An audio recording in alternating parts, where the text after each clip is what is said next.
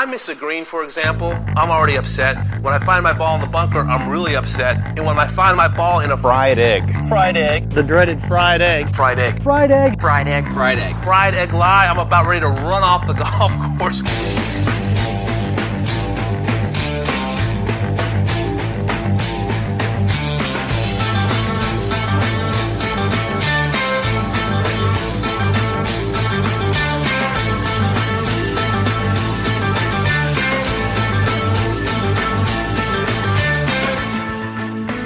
Welcome back to another edition of the Fried Egg Podcast. Today's episode is with Rob Collins. Uh, Rob is one of the principals of King Collins Design. He, along with Tad King, are a up-and-coming golf architecture firm. Actually, uh, Rob was the fourth episode of the Fried Egg Podcast ever.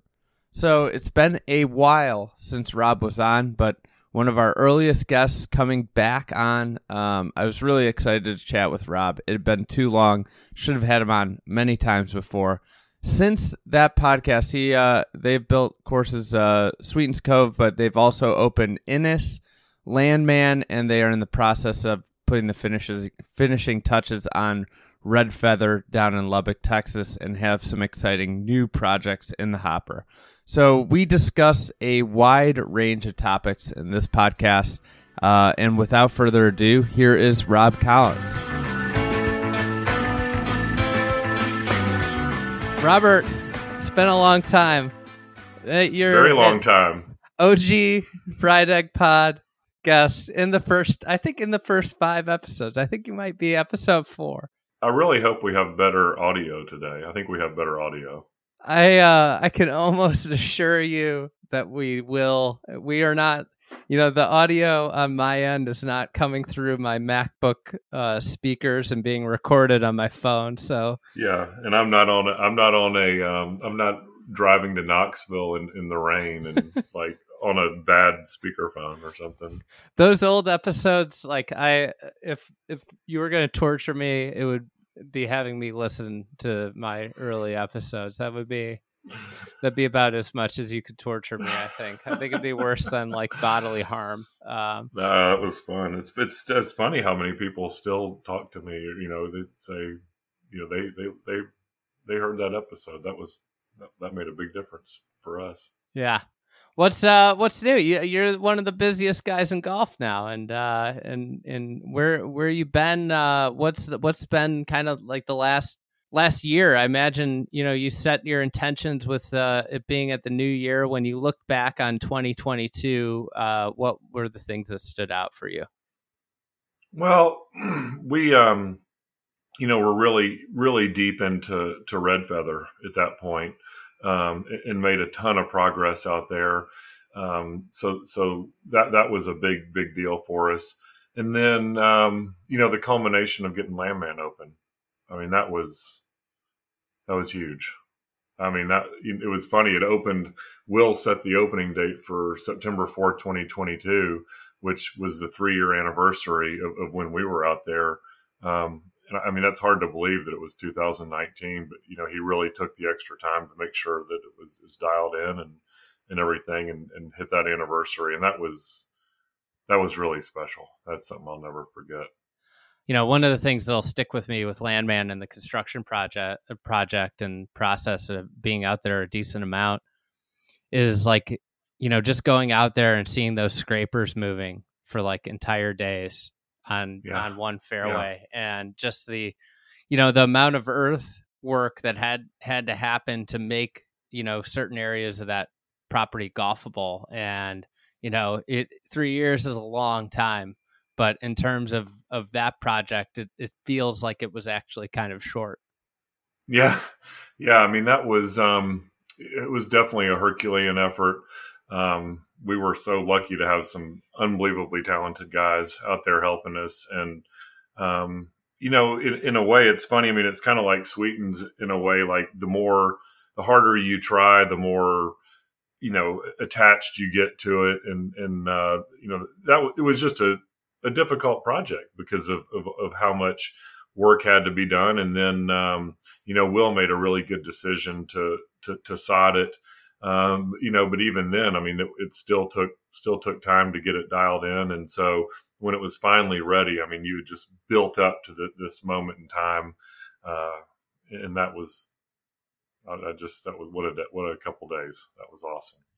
Hey, I, you know, I want to kind of take back, obviously, the first time, you know, when we did this a long time ago, uh, yeah. Sweetens Cove was in like a completely different place, right?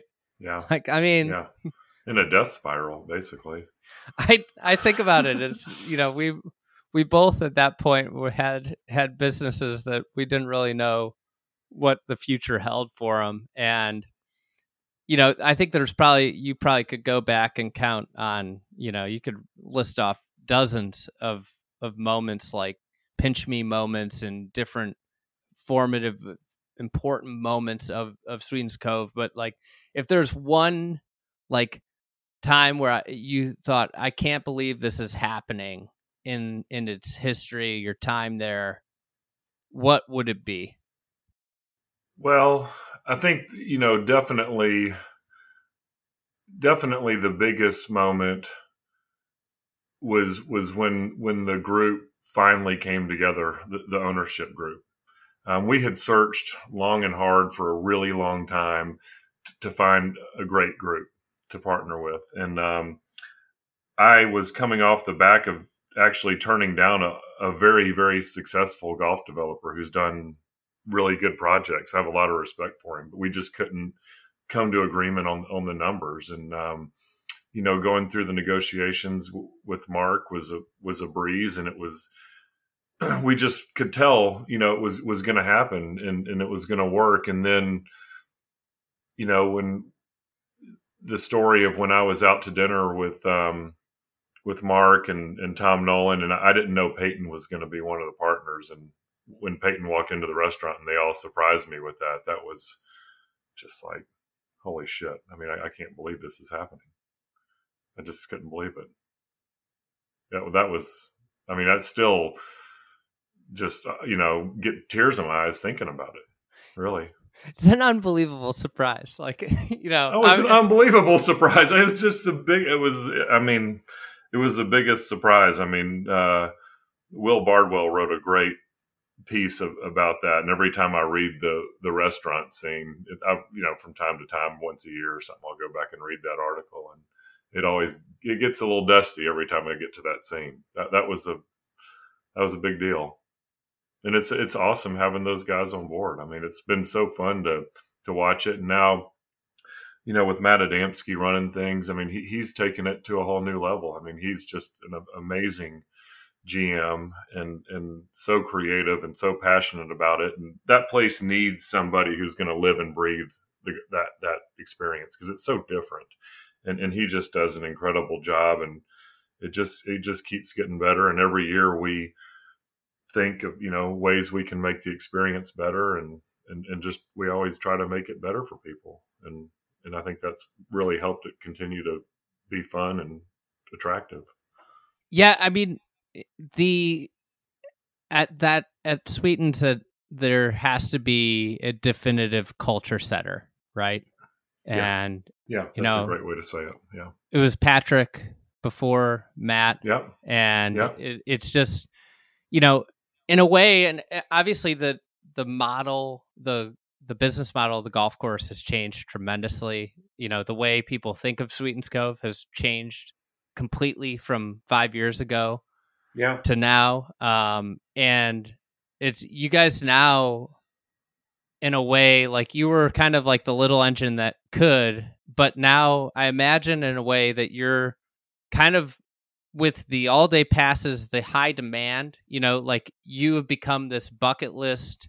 You're almost, you have to deliver an experience from when somebody gets out of the car with, with the golf course. How has that changed, and how you guys think about, you know, delivering a experience for like a top notch experience for people? Cause obviously like the, I think the expectations of when somebody goes there is dramatically different than, you know, five, six years ago. Oh, there's no question. I mean, I, I think people had, had zero expectations. I mean, one of my best friends who's come, become a great friend through Sweetens, a guy named John Allen, you know, he went out there and he was a huge supporter of ours, very early member. And his first time out there, I'll always get tickled hearing his story, because he he, he went and played nine holes, and he he, he walked up to the shed and, and just walked straight up to Patrick. John's very straightforward. He said, "What the hell is this place doing here? I mean, it just, it didn't make sense, you know, like, how is this golf course here? And and then also, why am I like the only player here?" And so, um, but then people who just, people who didn't know about it, I mean, they, they'd had very low expectations, as you said before. And now there's a very high expectation. Uh, and, and that's something we talk about all the time. And, and that's where Matt and, and Colt and those guys just, I think they do an absolutely amazing job of having this immersive experience in, in, in treating everyone, um, you know, really well. And, and like they're, like they're a house guest almost, you know, and a cherished house guest coming in, and, and you just want to show them a great time. And, and so that's something we talk about a lot. And, you know, we fell into the all day pass thing by accident. And that was a result of, you know, the golf course being too crowded, and we we we figured out that, well, let's do this all day pass thing, and, and see how that works. And then it beca- that became really popular, and um, you know, each year we we strive to get better on the experience side of it. And, and this year, one of the things we're going to be doing to, to make it better is, is we're going to work with a, a, a food provider, you know, like a, a food truck, so you'll actually be able to get food there rather than, you know, ordering out to Domino's. I mean, that's huge. And, it's going to be a tough so, break for the subways. Yeah. A tough break for the subway, the good and the bad subway. Yeah. Um, so, you know, th- things like that, um, you know, we want to, you know, improve the, uh, you know, furniture and, and kind of hangout space up top. And um, we just want people to be really comfortable and, and, and have a great time, and, and not want for anything. So, you know, as we've gotten into it and seen it grow, I, I think we're, you know, in a place where we can do certain things, you know, we couldn't do a couple of years ago. So how how does being on the side of, you know, you're part of an ownership, part of people that you're part of a group that makes decisions about the daily operation of a golf course, does that help you with talking with prospective owners Uh, about new projects? Absolutely. I mean, Sweetens has given me, um, and, and Tad too, um, you know, T- Tad's experience prior to us going out on our own. I mean, he had a lot of experience in, in setting up operations too. And so that combined, and, and Tad's been intimately involved in the launch of Sweetens, and, and he always knows what's going on. So both of us collectively, um, having been through all that, it's given us a wealth of knowledge and experience that we can give suggestions. And one thing that I, I've noticed just with how the way golf is going and the way consumers are, are kind of looking for golf is more um, what I would call like an immersive type of experience. It, people are less interested and less inclined to just, you know, going and getting a ten twenty tee time, and there's a ten twenty-eight behind it. And that that's like punching a clock at work, you know, the, the, these very rigid systems that we've had, that you and I grew up with playing golf, are, are going away, and people are looking for kind of a more immersive, authentic experience. And so we try to think about creative ways to deliver that in, in various formats. I mean, some of our clients have private clubs and some are public, and, but you try to, you think a lot about the experience and how that's the whole thing, and, and, and how the golf course architecture can tie into that. Yeah. If, if you create, you know, I think one of the things that the all day pass, um, and I've never actually, like, I've been there all day a n- number of times, you know, for different things. I've never participated in the all day pass thing, but the way I kind of think about it in my head is that what you've done is the traditional public golf experience is kind of like a movie, right? You have your show time, you show up, you know, you're there a little bit ahead of time, you get your popcorn, you get your, your, your drink, you watch your movie, and then you leave. And what you've almost done with the all day pass there is you've created more of like a a feel of like a music festival where, you know, you you show up, you're watching one show, you might bounce over to a different stage for a while. You might decide, hey, let's just hang out here for a little bit and stop playing golf. But then I'm going to jump back out, you know, in twenty minutes. And it's much more of a free flowing. I'm here all day. And I think one of the things it does is it it actually like it makes the golf more casual in a way. Mm-hmm. And because you're not in this like hurry, like there, it removes that schedule from the day. Um, and it creates like almost more of a relaxing, laid back, approachable um, atmosphere. That's a- absolutely true. I mean, it's um, it takes the pressure off in, in people who come there who maybe haven't done it before. You know, there's a little bit of anxiety I on bet. the first tee of, of like, I've got to get out, you know, and, and, and Matt's really good at kind of talking them off the ledge a little bit and saying, okay, look, you're going to be here till nine o'clock tonight in the summertime. Like it's, it's going to be okay. And, um, you know, the fun, really fun thing is, is about the all day pass is it like gives a lot of power to the consumer. Um, we're not dictating how they're going to enjoy the golf course. They, they decide that on their own. And, and, you know, we don't have many rules, um, you know, basically all we ask is that you be respectful of the golf course and, and the people around you and, and, and keep up, you know, in other words, play, play fast. Don't, don't, don't bog the place down. And so if you can do that playing with five or six people, um, great, you know, and, and then the other thing too, is, is that it creates a cool atmosphere where, you know, somebody from Chicago may, you know, be going around and they end up pairing up with some guys from Florida and, and, you know, they become friends and have a, have a unique experience in that way. And then towards the end of the day as attrition, um, inevitably, you know, opens up more space on the golf course, people can kind of go, you know, maybe you play number one backwards to number nine or, or do some of the cross country stuff too. So, um, there's, there's a lot of flexibility and, and, And it's uh, kind of a choose your own adventure in a lot of ways where people just, they're the ones in control and they, they, they can do what they please. I, I, I got to ask, your, your life's changed significantly and, and, you know, you, you've effectively gone from, you know, a designer of a nine hole golf course who was really waiting around for, for their next break. Um, you and Tad. Mm-hmm. To now you're a very, I would say you're a very busy golf architect. You, you have, I think like that I know of three plus jobs that are, mm-hmm. that are in some sort of process, probably a lot more coming down the pipe. And how, how's that transition been and what have been, you know, the, you know, the big things that you've had to change?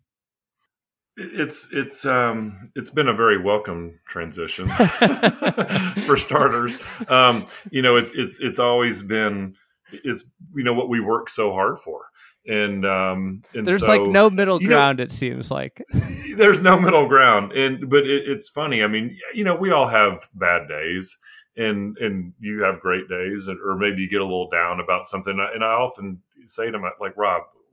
What the hell, you know, what you don't have anything to complain about. I mean, you're doing what you want, um, doing great projects with great clients, you know, you, so sometimes I have to have a little bit of a reality check because, you know, things can get stressful or busy, but, um, you know, uh, the, um, growth of King Collins is, is, and, and how we handle that is something that Tad and I talk a lot about. We, we spend a lot of time talking about that and, and how we, you know, add people on. And, you know, we've been fortunate to, to bring, bring some young guys on who are a, a huge help on site. I mean, as a design build firm, you know, we don't like working on more than two projects at a time. And, um, you know, that, that creates a lot of, you know, scheduling complexities for me and Tad. I mean, sometimes I'll need to be here and he'll need to be there. Um, and then there's, you know, back of office help stuff that we have people to, to help us with that. I mean, I know you just hired one of our old interns, Matt, who's doing a great job for you. And, um, you know, uh, we have somebody um, working for us named Sharon who who does a lot of things that we, you know, we used to have to do that we don't really have time for now. So, but, but like figuring all that out is we're figuring out on the fly, you know, and, and that's, it's not always easy, and there's fits and starts with it, but um, I think we're, I think we're figuring it out. What, what's been, you know, if you can give us, share some light, what, what's been the toughest challenge about this, about the growth? I mean, I, I can relate. I, I, yeah, I mean, well, it's things. funny. I mean, you, you, you know, uh, you know, I remember vividly when, when Patrick told me about you coming out there uh, to Sweetens in two thousand fifteen, you know, this guy's driving down from Knoxville to come see it. Um, and lots changed in both of our lives in that time. And I, I like to, every time I see you, I make a comment about you being the busiest, busiest man in show business. I mean, you really, it's insane how, how busy you are. But um, I think that like the, the, the hardest thing um, has just been striking kind of a, a work life balance at times, you know, um, when things are really busy on a couple of projects, it can, it can, you know, it can get stressful and, and, um, you know, you just gotta,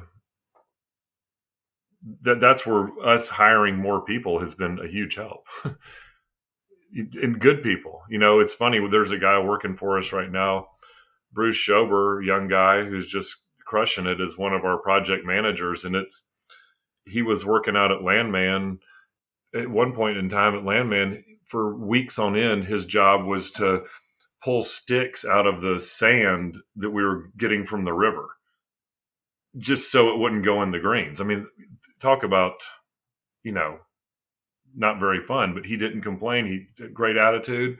And now, now he's running projects. And, um, you know, being able to have people like Bruce step up and help is, is huge. And we've got a nice stable of guys we really like to work with on, on, you know, shaper side of things. And that's been great too. So we just, we just need to keep building and keep surrounding ourselves with good people. I think we'll be fine.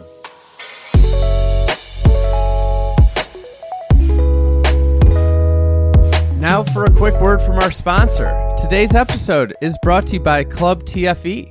Uh, we are cooking in Club T F E. That is the Fried Egg membership.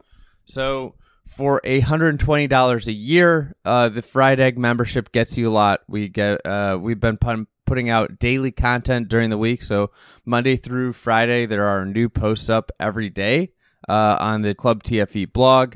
Uh, we also have a weekly course profile. So these are, uh, these have been really popular, uh, so far. We dive deep into a singular course, uh, and, you know, every week we add a new one with an egg rating, as well as a monthly hangout that is happening soon. Uh, be basically like a live Q and A podcast, uh, and that will be next week. And then we also uh, do early event access. So events are starting to open up. Uh, we just had our first batch of events open up. And then there's also some other little things like ten percent off the pro shop and uh, as well as a member gift. So if you haven't yet, if you're interested, if you want more stuff from us, I'm really, really proud of uh, what our team's been putting out. And I think we are just going to keep improving this. We hoped we have a lot of uh, ideas and plans to continue to evolve this, but right now I think it's a really good product for for one hundred twenty bucks a year. So if you're interested, join at the fried egg dot com slash membership. And uh, thank you to everybody that has joined and for the support. And now back to Rob Collins.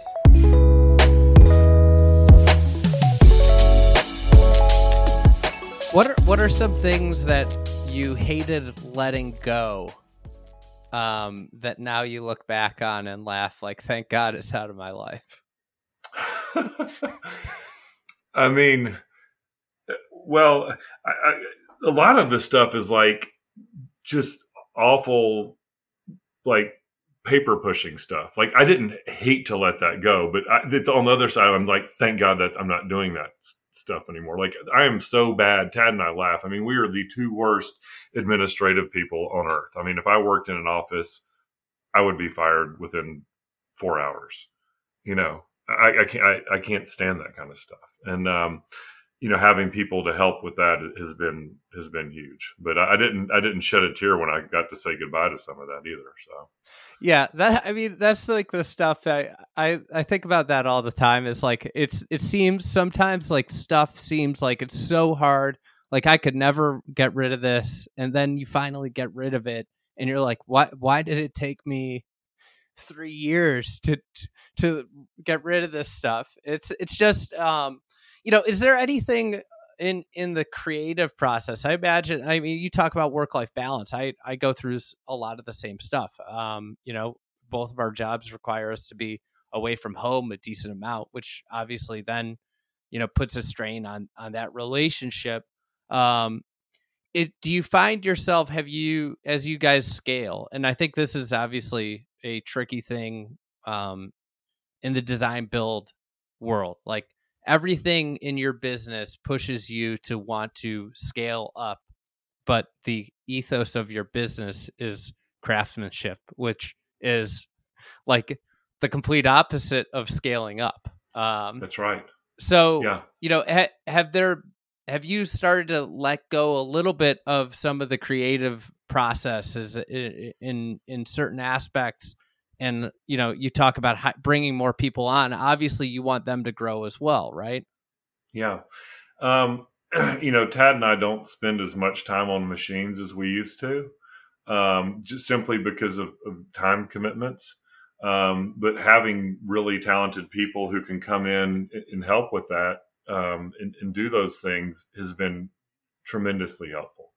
Um, but, you know, Tad and I have talked about that, and when we we have accepted the fact that we do in fact have a, a ceiling um to our the, the scale. I mean, it can't grow outside this room. You know, it's it's only going to get so big simply because we don't want to do five projects at once. I mean, um it, it it's as Tad and I say, we we would rather end our career doing twenty, twenty-five projects, thirty, whatever that number is, I don't know, and and be really, really proud of every one of them than to do, let's call it fifty projects and go, ah, wish we had a, another shot at that one.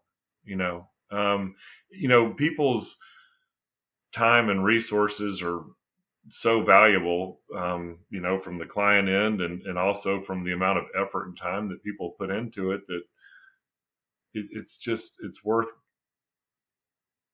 giving it everything you got. And I, I firmly believe that we're going to be better off in every respect, and Tad does too, by, by following that more s- simplified approach.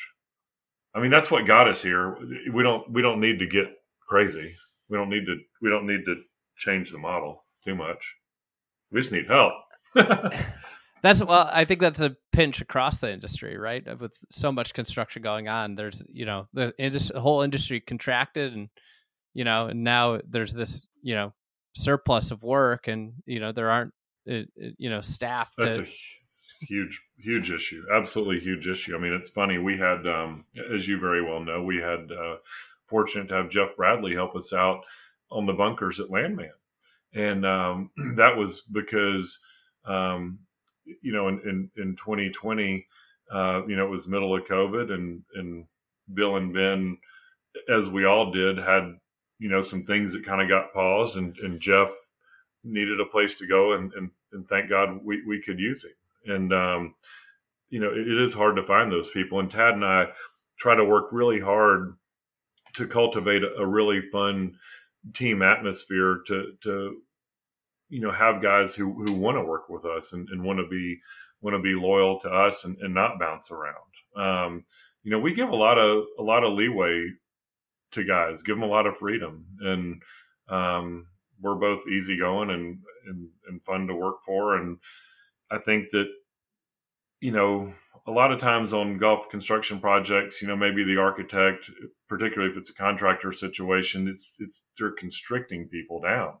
And we like to give freedom. I mean, that's how you get, that's how you get the best product is, is by having people inject their own, uh, being and, and creative process into it. And then you, you know, you react to that. I mean, a lot of times you have very specific ideas of what you want, but you, but you still, you know, you give them, give them a lot of rope and let them run and see what they do. And, and then, and then, you know, it's just dirt. You can always change it if you need to, but that, that, I think that's how, how all the best courses, you know, since Sand Hills have gotten built by doing stuff like that. So, Um, that's kind of what we try to do. And do, do you have a specific example of that? Uh, maybe a, a, a feature at Landmand where you let somebody go and, and it turned out better than what you had maybe planned, or different, maybe not better, but you, you wouldn't know, but different than what you had planned, and you ended up really liking the final product.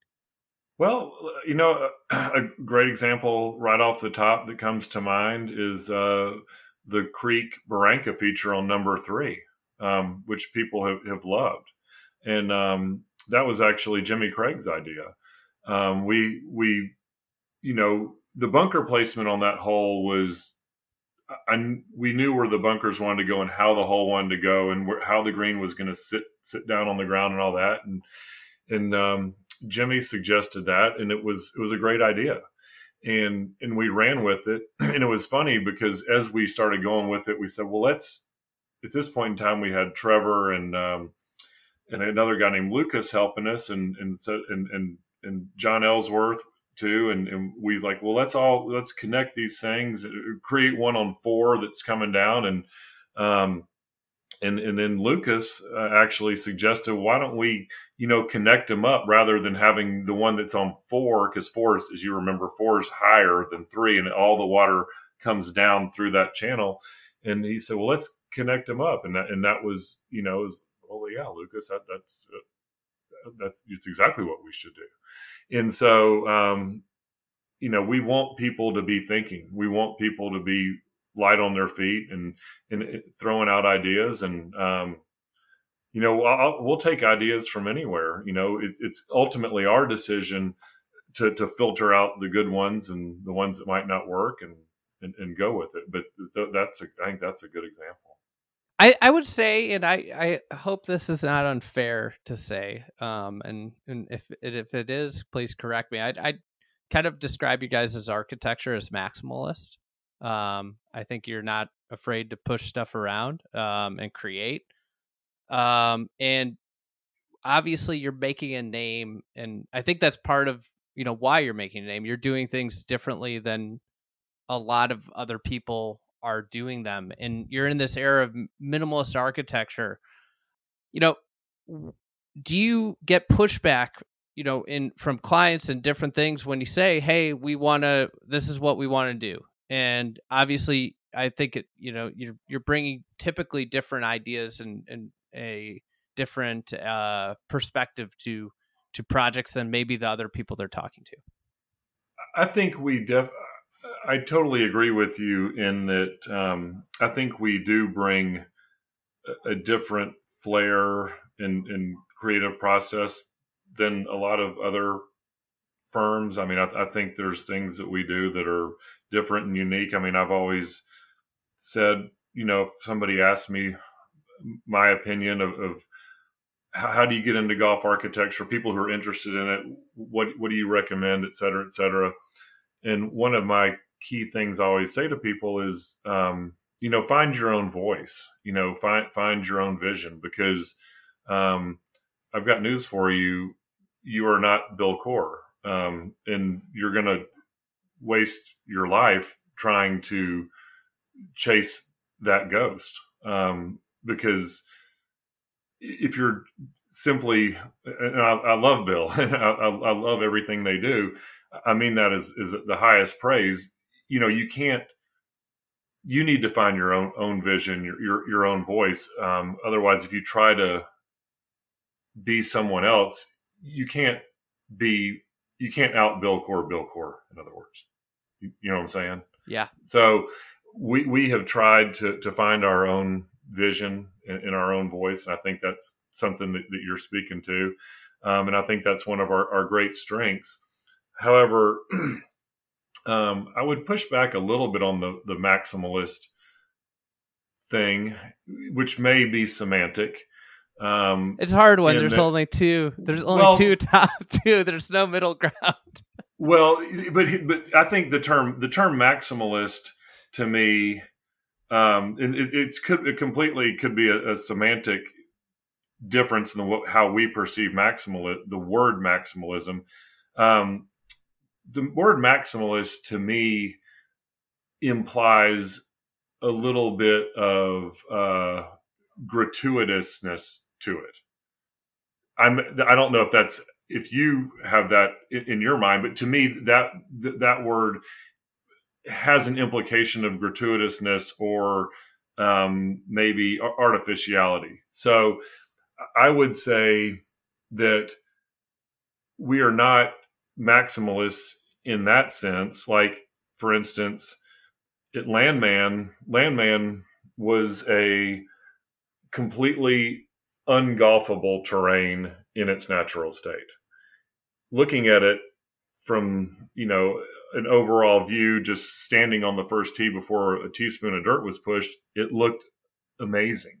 But then when you start walking on it and you're walking up a four to one slope to the number one green and your heart's pounding out of your chest, you know, you can't play golf on that. So um, we had to do things that made it golfable. Um, in, in, in, you know, I, I would say that, you know, the overall goal with Landmand was to not move gratuitous amounts of dirt for the, just for the sake of doing it, but it was to move the right amount to make it both playable, strategic, and, and have all the shot making characteristics that we wanted. You know, we wanted to move not too much, not too little. We wanted to move the, the right amount. Um, and also, you know, our first project, Sweetens Cove, was a seventy-two acre dead flat floodplain that did not drain. Um, so we had to move a lot of dirt there. Um, Landmand, we've had, you know, just by the nature of the site. Um, I, we you have, know, and I, I agree. Like it, the, one of the things about, you know, being a younger architect and not having huge body of work is like, we haven't seen you have a site in great natural sand dunes. Well, so that, that's that's what I'm that's what I'm getting around to is that um, you know, we don't necessarily look at a site and say, "Oh, I would like to knock this hill down," and just because we can. I mean, that that's not at all our our mindset. You know, we always talk about every single project. It's our job to figure out what the question is that this project is, is, is asking. Once you identify that, then you figure out what the, how to answer that question and, and what the, how you push forward from there. And at Landmand, in order to build an extraordinary golf course, it required moving a lot of dirt. I compare Landmand to really to the original Lido in a lot of ways, um, because the original Lido moved roughly two million cubic yards by creating golf on an, a, a beautiful but otherwise ungolfable terrain, right? That site was not golfable prior to them doing that. Yeah. Okay. And Landmand, like the Lido, is is a just flat out, unabashed tribute to a certain type of golf. It's it's audacious. It's just a unapologetically tribute to a certain type of golf, and, and, and, it, and it was manufactured on a great site, but prior to construction was was ungolfable. So that was the question, and that that's that was the approach we took through Landmand. Now we have a project in in in Nashville that is it's this unbelievable rolling terrain, and, and it's much more of a, I mean, okay, a, a minimalist job. I mean, there, there's stuff where, you know, there's green settings next to little creeks, like the project we were talking about earlier, um, where you just, you hardly move anything. So, and then, you know, we have other, another project, which um, I hope can get announced this year. It's truly on one of the best sites in the world, on a seaside site with sand dunes and all that. I mean, that's uh, just a teaspoonful here and there, you know. So you, you have to you have to roll with the punches. I mean, every every site is going to have a different set of demands to deliver the best possible um, product to the client and to the consumer. And, and I think that, you know, Tad and I do have a certain fearlessness to us and a flair for the dramatic and a willingness to do some things maybe that other people wouldn't want to do. Um, and, and, and I think that, that, that helps us in a lot of ways when we, when we, we see opportunity where maybe others would see a roadblock. And I think that's one of our strengths. I've something that I've always thought about, uh, not always, but, you know, recent years have dominated my brain. And I, I always think about this. And and from your perspective as, as builders, as guys that create stuff, is it harder and does it require more confidence maybe to build a wild green or something that's very understated and know that it, it's got enough going on? I think you could argue that both take equal amount of confidence. Um, there's some really wild greens at Landmand. There's a few. Um, but I think that like the oxygen gets taken out of the room by number seven, number four, number fifteen, and number seventeen, because they're so audacious. That's like, it, you know, you forget about, you know, number, number eight, you know, nine, eleven, twelve, thirteen, you know, and then fourteen, you come to this Redan with this gigantic kicker, which kind of takes your breath away. So, um, you know, the, you have to be confident in, in your application of, of when, when to get a little wild, but also, no, you got to know when to pull pull it back too.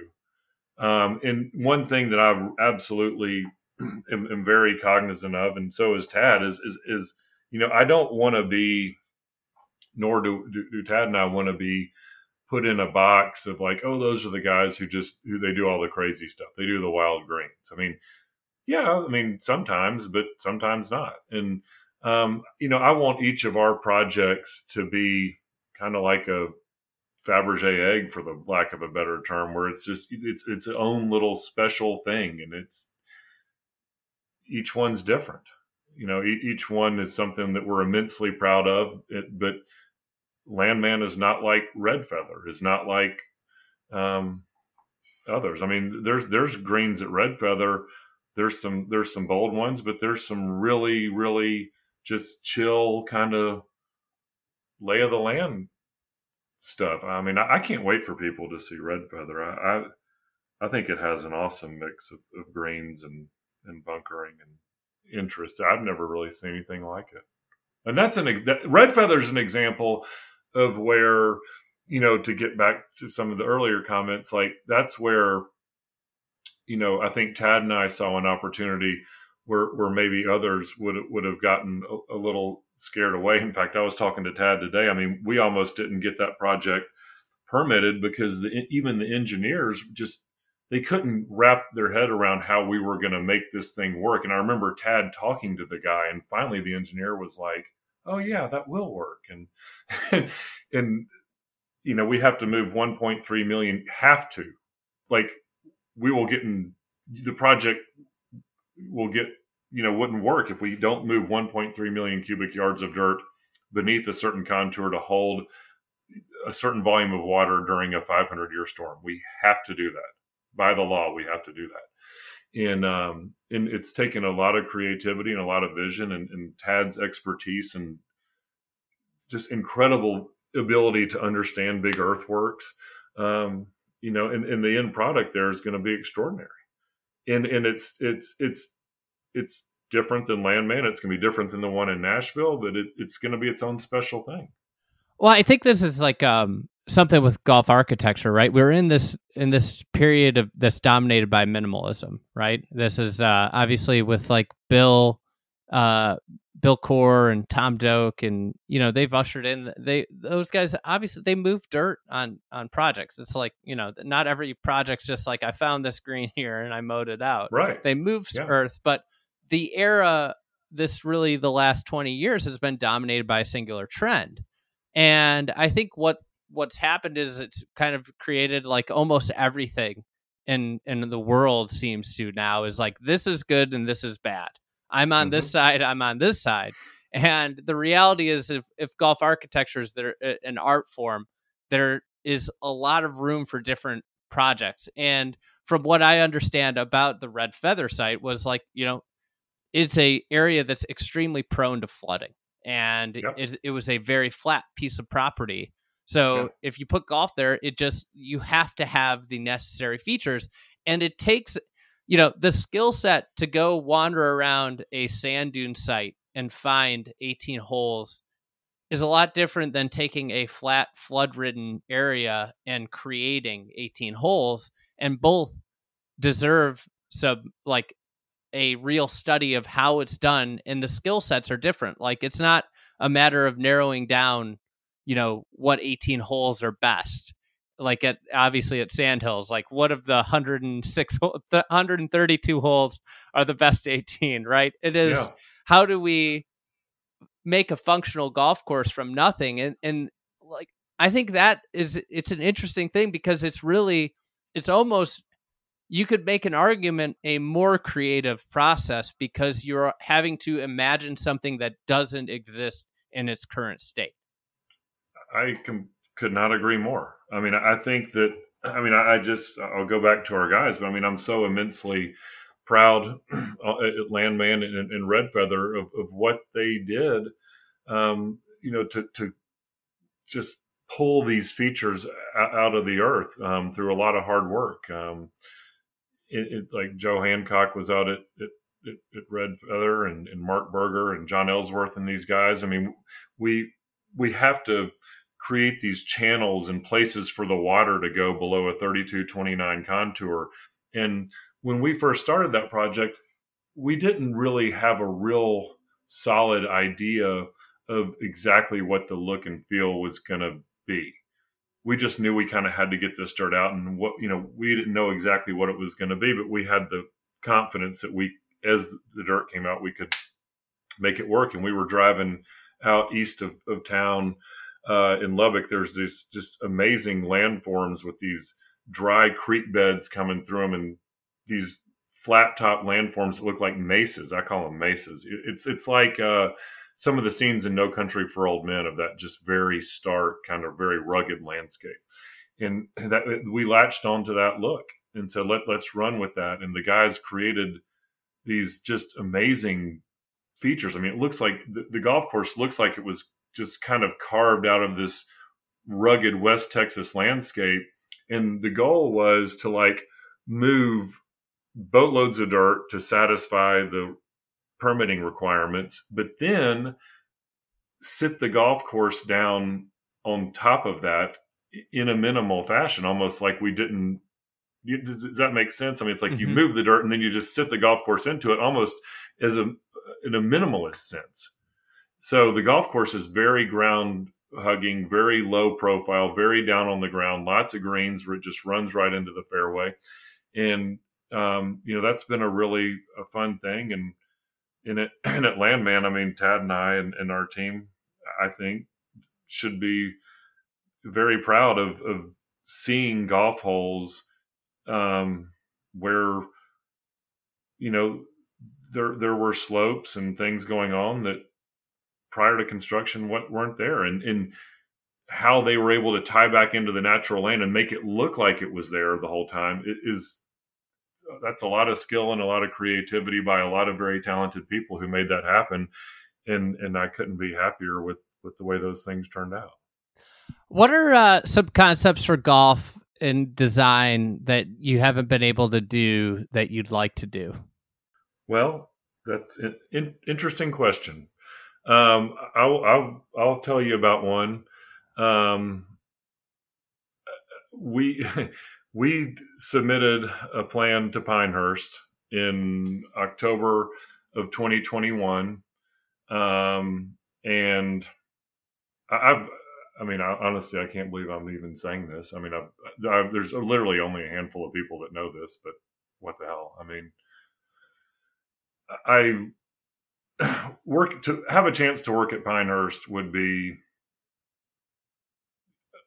ultimate dream come true for me. Um, you know, my whole, a lot of the ways I think about golf architecture came out of Pinehurst number two, and, and seeing that in with my dad in two thousand seven and my brother um, on his seventy-fifth birthday trip. And obviously that was prior to the renovation, but even then, you know, just the greens and the putting, you know, the short grass and the contour, it just was really impacted the way I thought about things. And to have a chance to throw some ideas out there at the pit um, has been, been a thrill. And, and I hope that, um, I hope that we can do it. I, we came up with a, a concept that I've never seen anywhere that would be entirely unique to the world of golf, um, that I, that we feel would be a perfect fit for, for a place like Pinehurst, um, because they have these, you know, some really great kind of traditional courses. I mean, I, you know, I'm sure Tom's course will, will be a great addition, and if Bill and Ben do theirs, I hope they do. Um, that'll be another great eighteen hole golf course. But our concept was to take one hundred forty acres and build five golf courses on one hundred forty acres, um, where you could play a new course each day. And um, I worked with Joe McDonald to do all these amazing renderings and flyovers and all this stuff. So one day you're playing this way on the purple routing, and, you know, there's greens everywhere. Sometimes the greens only play for the red routing, and sometimes they only play for the purple routing, and only play for the green routing. And but sometimes, you know, there's double greens that you, you know, you might use one side of the surface or another. At any rate, I mean, it was, you know, I would like for us to have an opportunity to basically have an ode to Pinehurst number two that is like five Pinehurst number twos on a different day with just different stuff going on all over the place. So, so there'd be ninety holes. Yeah. On one hundred forty acres, there'd be... I'm not great at math, but yeah. that, that sounds right. I, the only reason I know that is because of the Bob Hope used to be five rounds, and I could yeah. I could, yeah, I could do that quick. Um, but then there'd be, you know, there'd be some, there'd be way more than eighteen greens, um, you yeah. know, and different series of routings, but there wouldn't be ninety greens, obviously. No, and, no, exactly. Yeah. No. So, so one day, and you know, so one, one just like, comes, go ahead. One thing that I, I, obviously you'd have increased maintenance costs from the additional greens. But one thing that pops into my mind is the idea of how you could do maintenance work on, on areas that weren't being used on the day's routing in preparation for the next day. Yeah. I mean, there's like a lot of utility in that sense. Like that's just one area, facet of this that p- jumps to mind. It's a, it's a very interesting idea. And, you know, like the other question I'd have is like, is this, is this a better idea for a resort where somebody's coming to play one time? Obviously they could play the same course five days in a row and be different every time. Or is this a path, is this a path like this type of idea, a really intriguing idea for private clubs or municipal golf courses? Well, I think it could definitely work really well in, in a private club um, aspect as well. Um, but, you know, our thought was that it was the absolute perfect thing for Pinehurst because they have... you know, a lot of golf courses, they've got nine, now they're going to have ten golf courses where it's a very similar experience. Yeah. And each time. And, um, you know, there, there was a sort of a utilitarian aspect to it in that it only takes up one hundred forty acres. So it's not, it's not spread over two, three hundred acres. It, it's, it's more compact. It's, you know, the courses are range from six thousand to sixty-five hundred yards. And, um, going back to our original conversation of how Sweetens has affected how we think about things, um, in the immersive nature of golf, you know, this is a very immersive thing in that, let's say you're playing the this blue course one day and, and you're looking over and you're going, God, I would I would die to get, you know, to play that one. And it, it, it just it just it sets this hook. We're all crack at we're all we're all crack addicts, basically. You know, it, it, you know, you once you get see something cool, you, you want to experience it again. You want to see the next thing. You, you just couldn't get enough of it. It's like, well, I've got to stay an extra day, or I. And I, my thought was that people would be like, it would extend the length of their visits because, okay, this year I can play the red and the purple and the yellow. And, and I'm going to stay an, an extra two, two and a half days to do that. Uh, and then next year I'll come back. And, and it's and, and it's like, it, it, and it creates a, a repeat visit thing. Because, okay, let's say you go to Pinehurst for four or five days. I mean, you're definitely going to play number two. You're going to play number four. You're going to play number ten, play the Core Crenshaw. You know, then it's like, okay, well, I've got to come back next year. My my buddy played the purple one on Wednesday, and he said it was unbelievable. He said, I got to play that one. So it creates a, a desire to, to return. And I, I think it would be great for them, not, not only just from a golf standpoint, to have something different than what they have, but something that at the same, while still, while being different, is still rooted in the fundamentals of what Pinehurst is. I mean, it needs to be a very Pinehurst-y looking golf course. I mean, I'm not, we're not reinventing, we're not reinventing the wheel on that, but, but also from an operational standpoint, it, it's like you're, I mean, I don't. Why wouldn't you? I mean, I, I, I, I, you would. And can you imagine how much merch they would sell? My God! I mean, you know, five different courses.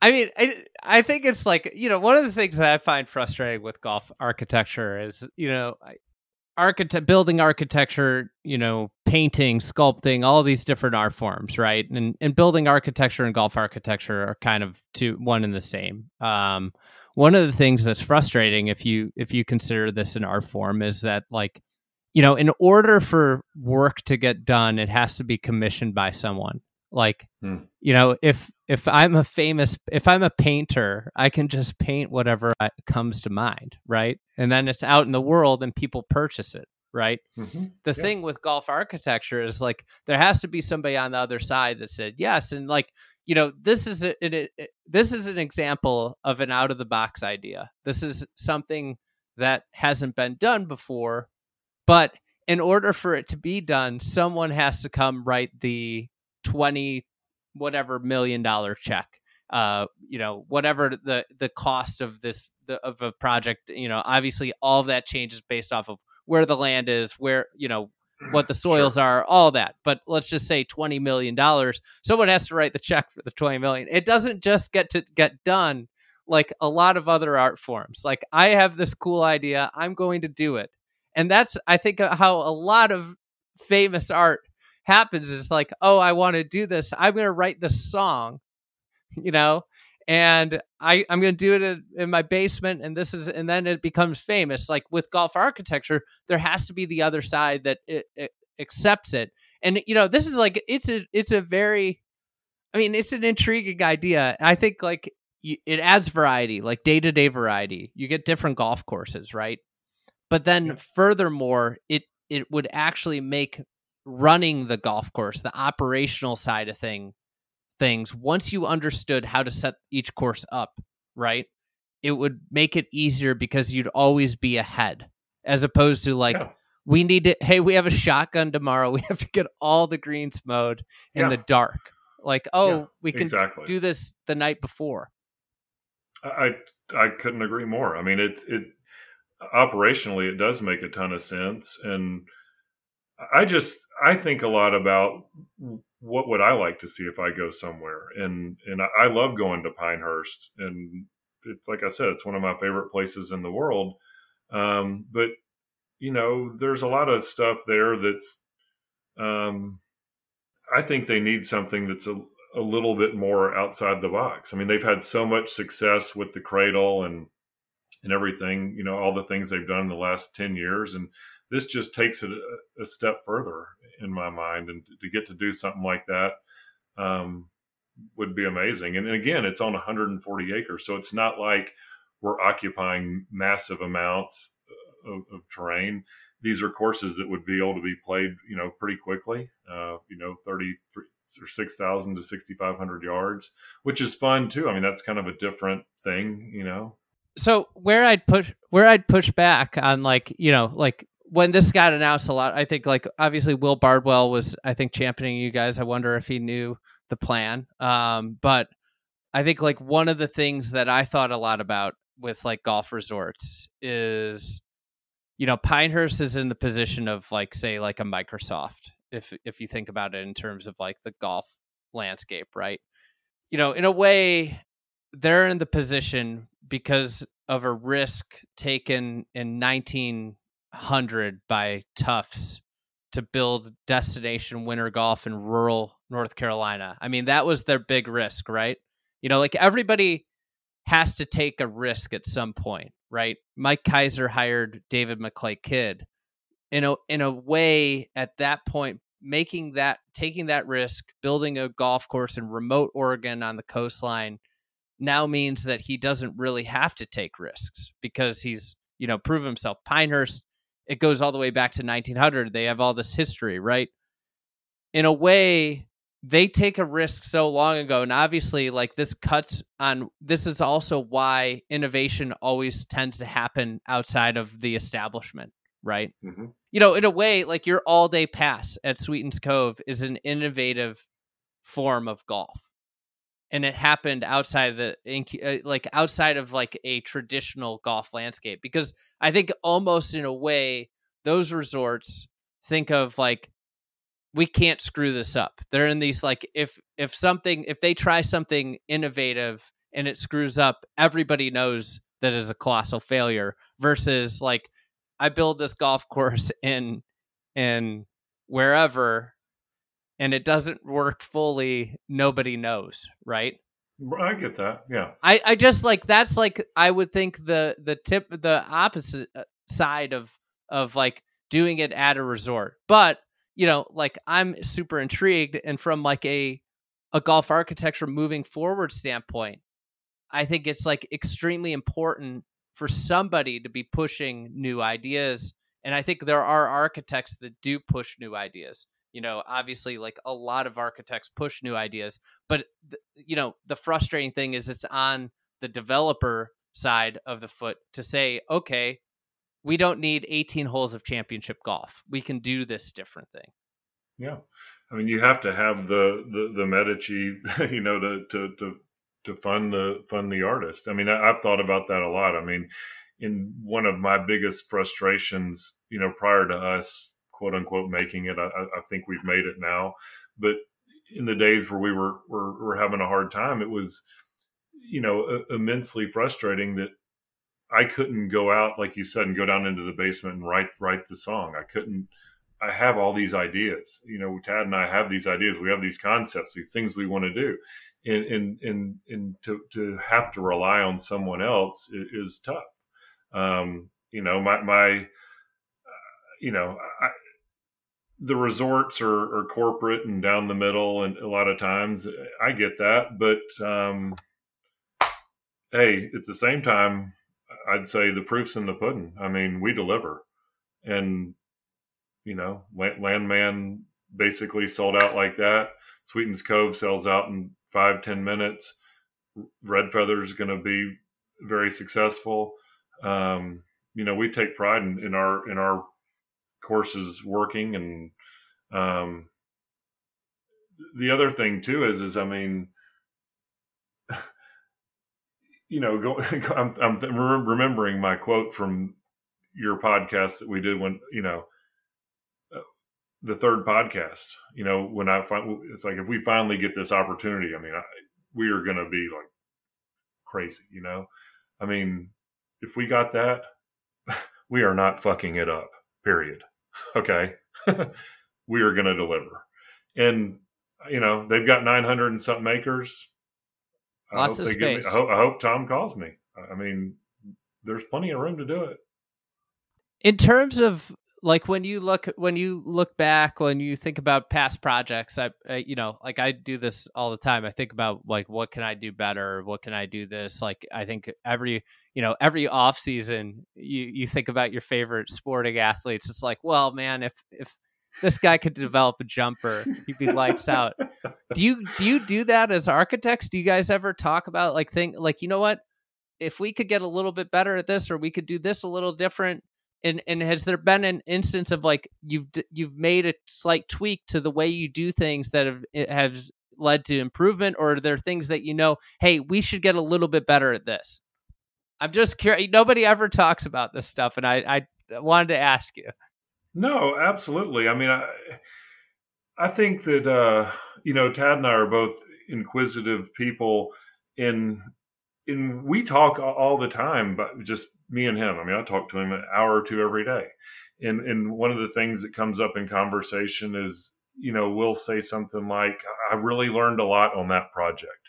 You know, we learned something there. Every single project teaches you new lessons. I mean, we've learned new lessons at Red Feather, and you learn, everyone teaches you new things. And, um, and, you know, I think we're always trying to,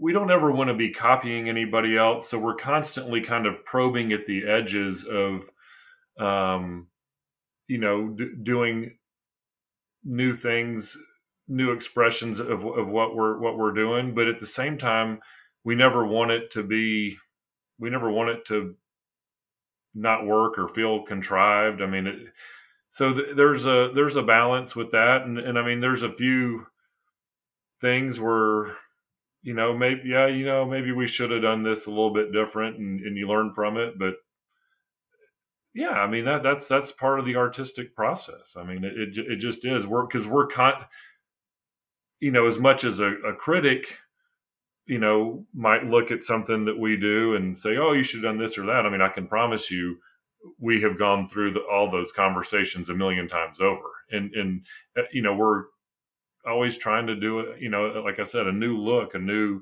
a new style. I, I don't, this is kind of a contradictory comment, but I want people to be able to walk onto a King Collins golf course in fifty or a hundred years and say,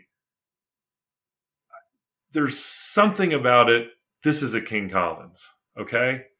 But at the same time, I really don't want them to just be able to look at it and go, oh, that's a King Collins. Does that make sense? Yeah. I, I don't, I don't want to be, I don't ever want us to be repetitive. I, I want each of our clients to get a new little special present from us. Each one is, is a new little gift, and we have to find a new way each time to create that little flair, this little thing. We've got this little project going on um right now, um and Mark Berger built this cool little roll that's unlike any roll we've had in any of our other greens. And I was like, God, that is so badass. And and like, that's part of the little gift to the client. Like, that's something we haven't seen before on one of our courses. And, and so each every one you're and it might be something small like that, or it might be something bigger. Um but every time you're trying to Find something, find a new way, if that makes sense. Uh, last question before we get you out of here. Um, where would you like to see golf architecture go? I think we're obviously at a point, there's a lot of work, there's a lot of projects going on, and a little bit of an inflection point as, uh, you know, you there is a new crop of, yourself included, architects getting a chance. You know, what general direction would you like to see architecture go, or one direction?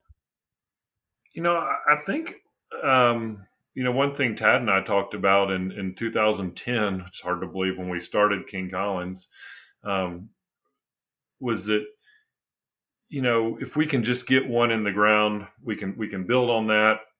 And, um, the, the point we were making, that was in the middle of a very bad recession, downturn in golf, was that, you know, golf is going to, is going to be down, but we felt like if we can come out of it with something in the ground, with a new wrinkle, you know, we'll, we'll get opportunities And we knew also at the same time that there was a glut of a lot of very uninteresting, uninspiring golf out there. And, and that this whole movement, and I think, you know, you, you've ridden this wave. I mean, no laying up. I mean, we've ridden it.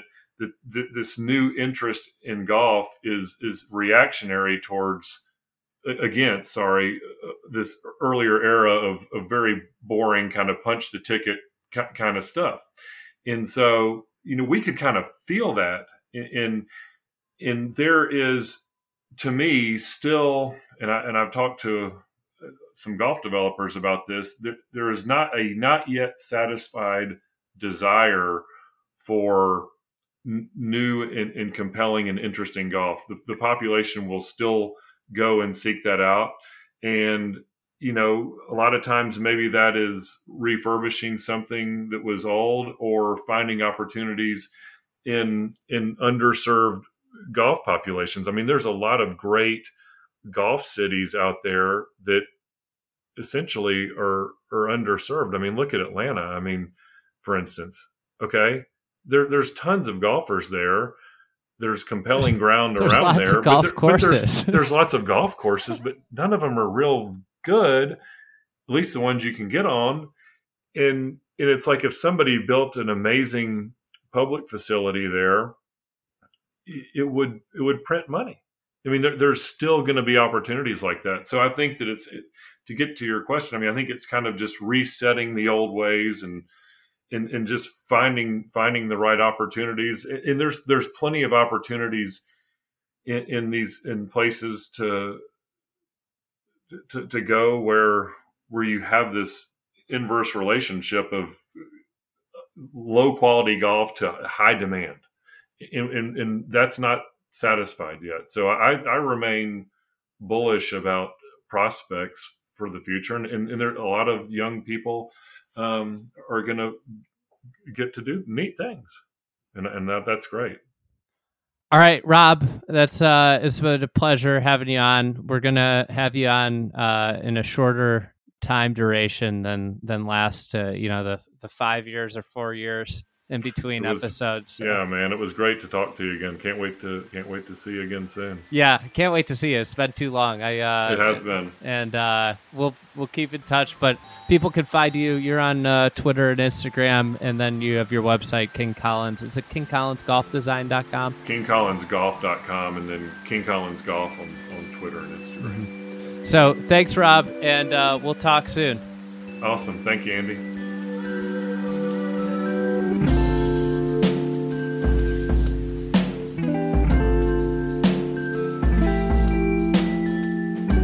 Thank you for listening to another edition of the Fried Egg Podcast. As a quick reminder, we have event registration. Uh, as I mentioned before in this episode, event registration went live for Club T F E members this week. But for the general public, if you are not a Club T F E member, they will it will be up on Monday. So the events that are open as uh, as it stands now are the Boomerang at Soul Park, the Gil Hance redesigned Soul Park in Ojai, California. Wonderful place to spend a day uh, playing golf. Really laid-back event. Uh, the Steam Shovel at Lawsonia. That is on. Uh, that is in mid-May, on a Saturday in mid-May. Uh, fantastic. William Langford, Theodore Moreau Golf Course. Uh, one of my favorite golf courses in the Midwest.